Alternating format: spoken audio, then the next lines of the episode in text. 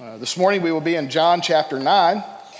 And if you've been with us and journeying through our Come and See series through the Gospel of John, we've been taking like small chunks of verses pretty much every week. And you might be impressed or surprised to know I'm going to go do a whole chapter today.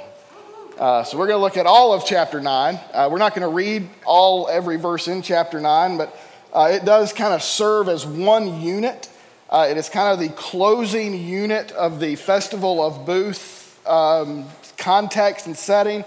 Again, if you've missed any of our sermons talking about uh, the Festival of Tabernacles or Booths, encourage you to go back to our website, Facebook page, and watch that because Jesus has been tying in a lot of his teachings to what has been happening in Jerusalem during this festival.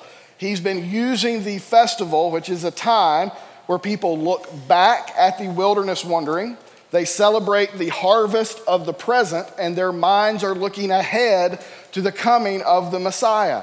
And so every ceremony, every celebration, Jesus has been there saying, Hey, what you're doing now, I am. I'm the light of the world. Uh, you know, I am the one who gives living water that for those who drink will never be thirsty. And so there's been a lot of teaching, there's been a lot of debate. Uh, Jesus has had to debate, debate religious leaders, a lot of back and forth. Remember, they're trying to kill him. They're trying to find ways to, to do away with him because he's, he's really disrupting their elite power structure that they've developed over time. And so, with all this teaching that has happened in chapter 7 and chapter 8, we come to chapter 9, which is the sixth healing of the Gospel of John. Remember, we said there's seven I am statements, there's seven healings. Uh, this is the sixth sign or the sixth miracle, and it really puts to action everything that Jesus has been teaching. And there is so much here for us to digest and to learn. Uh, it is just a beautiful demonstration of the gospel that Jesus has come to proclaim. But before we read it, I want to share this with you. There was a man by the name of Bob Edmonds. Max Lucado shares this story in one of his books called uh, Drawing Near to God or God Draw Near to Me. Bob was 51 years old and he was blind. For 51 years, he could not see. His world was just a black hall of sounds and smells, and he felt his way through decades of darkness. And then a skilled surgeon performed a complicated operation and he could see for the first time. And this is what he said when he, when he was able to see clearly. He says, I never would have dreamed that yellow is so yellow. how did he anyway, how did he know what yellow was? I mean, you know, it's but he imagine we take that for granted. Yellow. He goes, I'm amazed by yellow, but red, red is my favorite color. Man had never seen red before. He goes, I just can't believe red. I can see the shape of the moon. And I like nothing better than seeing a jet plane flying across the sky, leaving a vapor trail. And of course, sunrises and sunsets. And at night, I look at the stars in the sky and the flashing light. You could never know how wonderful everything is.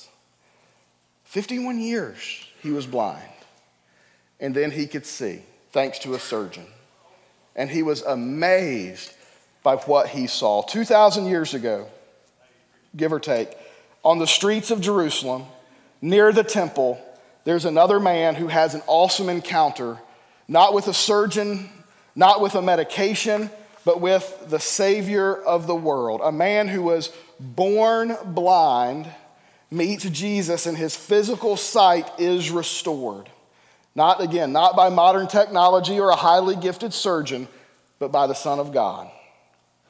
And this miraculous encounter not only restored his physical sight, it restored his spiritual sight, as we see as we journey through chapter 9 this morning. So if you have your Bibles, John chapter 9, starting uh, in verse 1, and we'll kind of walk through and, and hit on some of these verses. So, again, to give you the context, at the end of chapter 8, Jesus is if you read the last verse, they picked up stones. They were ready to kill Jesus. He was hidden. So he has kind of left the temple and he's still in Jerusalem. And verse 9 picks up that story. As he was passing by, he saw a man that was blind from birth. His disciples asked him, Rabbi, who sinned? Who sinned? This man in the womb, which would be the understanding that they're asking, or his parents, that he was born blind. Now, I want us to stop and I want us to see the question that the disciples posed, and I want us to understand kind of what is going on. It is very common in this day, it was very uh, common held Jewish belief that if something bad happened to you, or if there was a birth defect like being born blind, then this is God's punishment for a specific sin. I mean, so, they, so their question is not out of the order. By the way, the disciples probably did this all the time. As they're just wandering around with Jesus, they just ask questions. They're soaking in every answer to every question. Uh, and John just gives us this one in this context because it, it illustrates what Jesus has been teaching. But uh, they think that this man has committed a sin or his parents committed a sin, and God is punishing him. And there's still people today who kind of hold to that. It's like, well, the bad things are happening to me because I'm just being punished by God for something I've done, or I'm not in God's good graces, so I just have bad luck.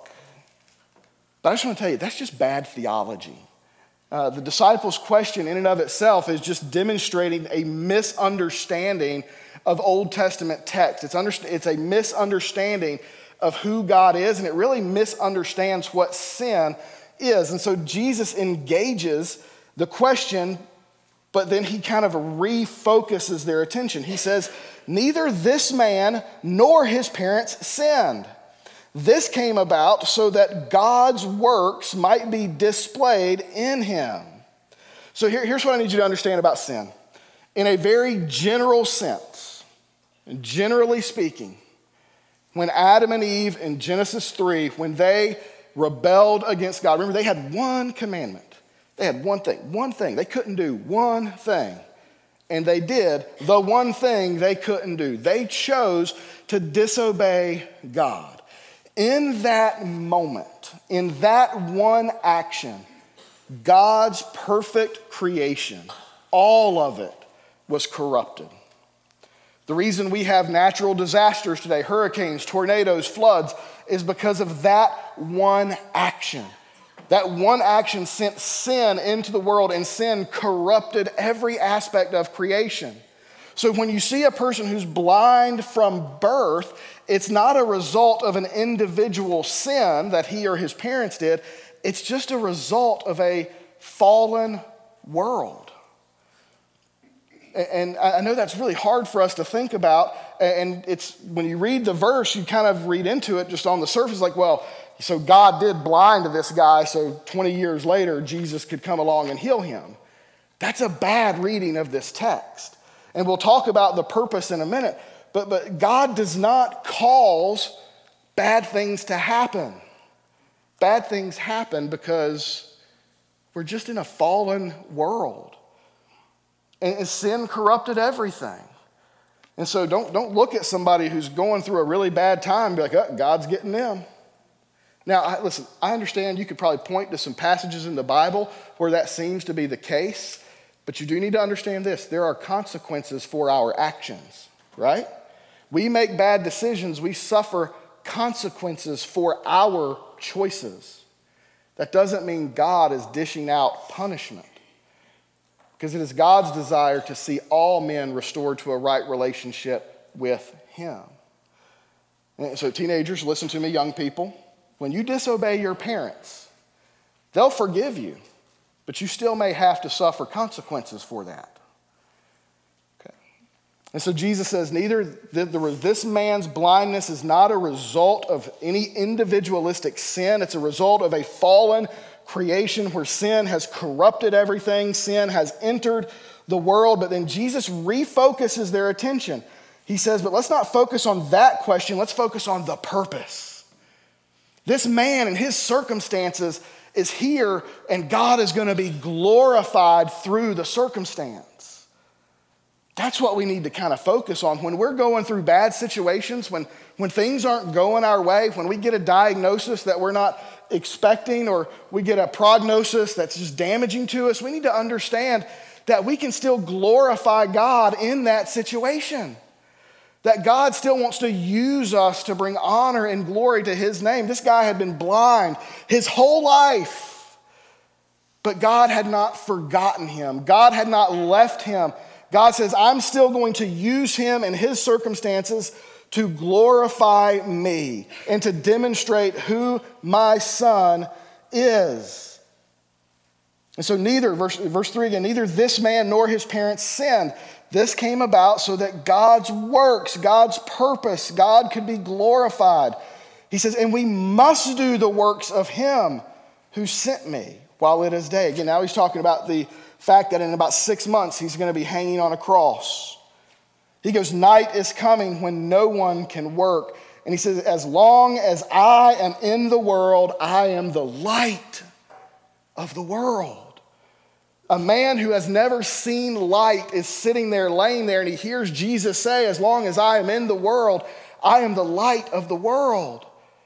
And remember the context. It's in these big, these big candles are lit throughout the temple, and it lights up the whole city. And it's, it's, it's written and said that it's the most glorious thing the world has ever seen during this ceremony of lights, and this man has never seen it. And Jesus says, I am the light of the world. And then he does the most sophisticated medical procedure in the history of humanity. He puts mud on the guy's eyes. It seems like a common thing. I, as a football coach back in the day when you were allowed to do things like this, if somebody got cut, scratched, or injured, just rub dirt on it. You'll be all right. Or take a salt tablet, you know, the old joke, you know, you'll be all right. Jesus stoops down and he makes this, this mud and he puts it on his eyes. Again, verse 6 He said these things, he spit on the ground, made some mud from his saliva, spread it, the mud on his eyes, and he said, Go, wash in the pool of Siloam. Now, this is huge. First of all, we see that Jesus has done all the work to heal this man. Jesus has done the healing. Jesus has offered him an opportunity by doing the work to see light, to experience physical healing and spiritual healing, but the man has a choice. The man now has to choose whether or not he is actually going to go and bathe in the pool. By the way, this is so amazing. If you were here a couple weeks ago, we talked about the living water and the ceremony uh, was the, the, the Jewish priest would go down to the, the pool, this pool, by the way, the very place that Jesus is sending this man, they would go, they would fill these gold buckets of water, they would march back to the temple, they would pour the water over the altar to symbolize the rock that Moses crushed, and that water flowed out of that rock and it sustained them and satisfied them and saved them. And Jesus has already proclaimed, I am the rock that is going to be crushed to save you, satisfy you, and sustain you. And so now that he's healing this man, he goes, You go to the same pool where that water came from. And when you get out, you're going to be able to see. And he did. He goes. And can you, I just can't imagine. For the first time in this man's life, he comes out of the water, pushes his hair back, opens his eyes, and he sees light. He sees yellow. He sees red. He sees the dirt. He sees the sky. He sees the sun or the moon, depending on the time of day. He sees people for the first time. And he doesn't just stick his hands in his pockets and, this is kind of cool. You know he's jumping for joy. You know he's celebrating. You know he's making a scene. So much so that in verse 8, his neighbors, those who had seen him before as a beggar, said, isn't this the one who used to sit begging? And some said, uh, some said, He's the one. Others were saying, No, but he looks like him. They couldn't believe what they were seeing. And he kept saying, I am the one. So they asked him, How were your eyes opened? And he answered, The man called Jesus, put mud in my eye, or put, uh, made mud, spread it over my eyes, told me to go wash in, in, in this pool of uh, Siloam. And so he went and washed, and I received sight. By the way, when Jesus has done something so miraculous in your life, do you tell other people about it? Are you as excited about this, the work of Jesus in your life, as this man is, for whatever the circumstance? He could not contain what Jesus had done for him. Now, what follows is the interrogation. Again, you learn as you can, if you continue to read the text, Jesus did it on the Sabbath. He healed a man on the Sabbath. He's done that before and it caused a big brouhaha. Well, it caused a big brouhaha today. So uh, in this passage, so much so that again the Pharisees say this man's a sinner. How can he be healing people? He broke the Sabbath. They're calling Jesus a sinner. But then there are some who says, well, he did do the healing. How can he be a sinner? So Jesus is even reaching some of the religious leaders. And so they pull him in, they interrogate him, and he tells them the story about what happened. Then he brings in the man's parents. Good old principal action for the schools right here, isn't it? It's like, let's bring in, let's bring in his mom and dad. Is he, was he really blind from birth? So you don't believe it. And his parents, they're a little, they're a little, they don't want to speak too much. Uh, apparently, there's been a decree from the religious leaders if anybody believes Jesus is the Messiah, they're no longer allowed to worship in the synagogue. So the parents, they're a little, they don't want to answer too many questions. They're like, yeah, he was blind from birth. He's always been blind. We don't know how he sees now, but he was blind. Now he sees. And so then they call the man back in. Let's pick up, let's pick up in verse 26. Then they asked him, What did he do to you? How did he open your eyes? He said, I already told you and you didn't listen. Why do you, and it, I love what the man says. This is just, this is like sarcasm at its finest. He says, uh, again, I already told you, he said, and you didn't listen. Why? Why do you want to hear it again? Do you want to become his disciples too?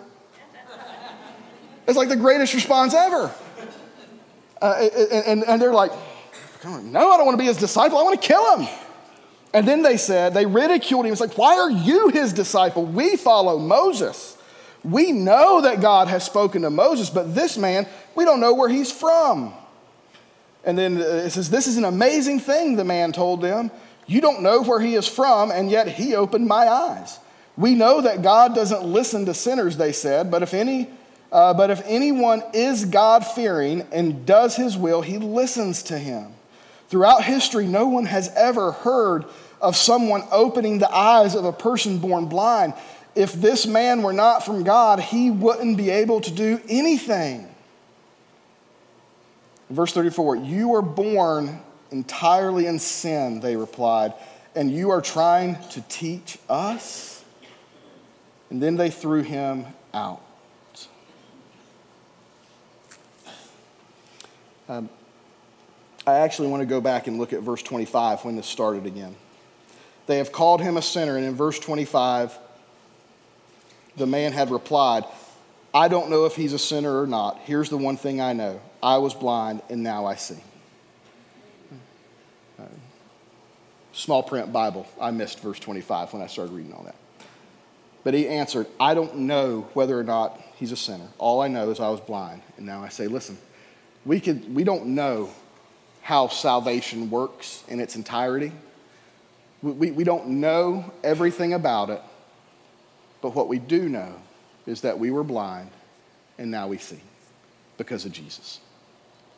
This man couldn't recite doctrine. He couldn't, yeah, he didn't have a PhD from the top uh, rabbinical school. He couldn't debate the smartest of the smart. But all he, know, he knew was that he used to be blind and now he can see because of Jesus. And he did decide to follow Jesus. Pick back up in verse 35. Again, the interrogation's over. Jesus heard that they had thrown this man out of the synagogue. And here's what Jesus said to the man Do you believe in the Son of Man? Verse 36 Who is he, sir, that I may believe in him? And Jesus answered, You have seen him, the blind man. You have seen him. He is the one speaking with you. By the way, people who are out there who say that Jesus never claimed to be the Son of God, the Savior, or the Son of Man, they don't know what they're talking about because he just did it right here. He just told the man, I am the Son of Man. Jesus claims to be deity in, all throughout the Gospel of John, to be honest with you, but right here it's very clear. I, the one speaking with you, am the Son of Man. And he says, I believe. And he worshiped. I believe and he worshiped. Listen, that is our response. When we believe in Jesus, we worship him. We surrender our life to him. We follow him as his disciples. John Piper often says that missions exist in this world. The church is on mission because worship does not. And as long as there are people who don't believe, and as long as there are people who are not worshiping, we have to go and tell, just like this man who went and told everybody I was blind and now I see Jesus saved me. And then we see here that he is spiritually saved. He is spiritually brought out of the dungeon that his sin put him in. He says, I believe. And he worshiped. And then Jesus says this I came into the world for judgment in order that those who do not see will see me, will see, and those who do see will become blind. And some of the Pharisees who were around and heard these things, they asked him, Do you think we're blind too? He said, If you were blind, you wouldn't have sin. But now that you say we see, your sin remains. You see a very clear contrast between this man who's decided to follow Jesus, his life has been changed, and the hard heart of those who reject Jesus. And Jesus pretty much clearly says that if you were blind, then you would be able to see. But you say you see, and you're still trapped in your sin. They don't see Jesus for who he is, they see the person that they want to kill.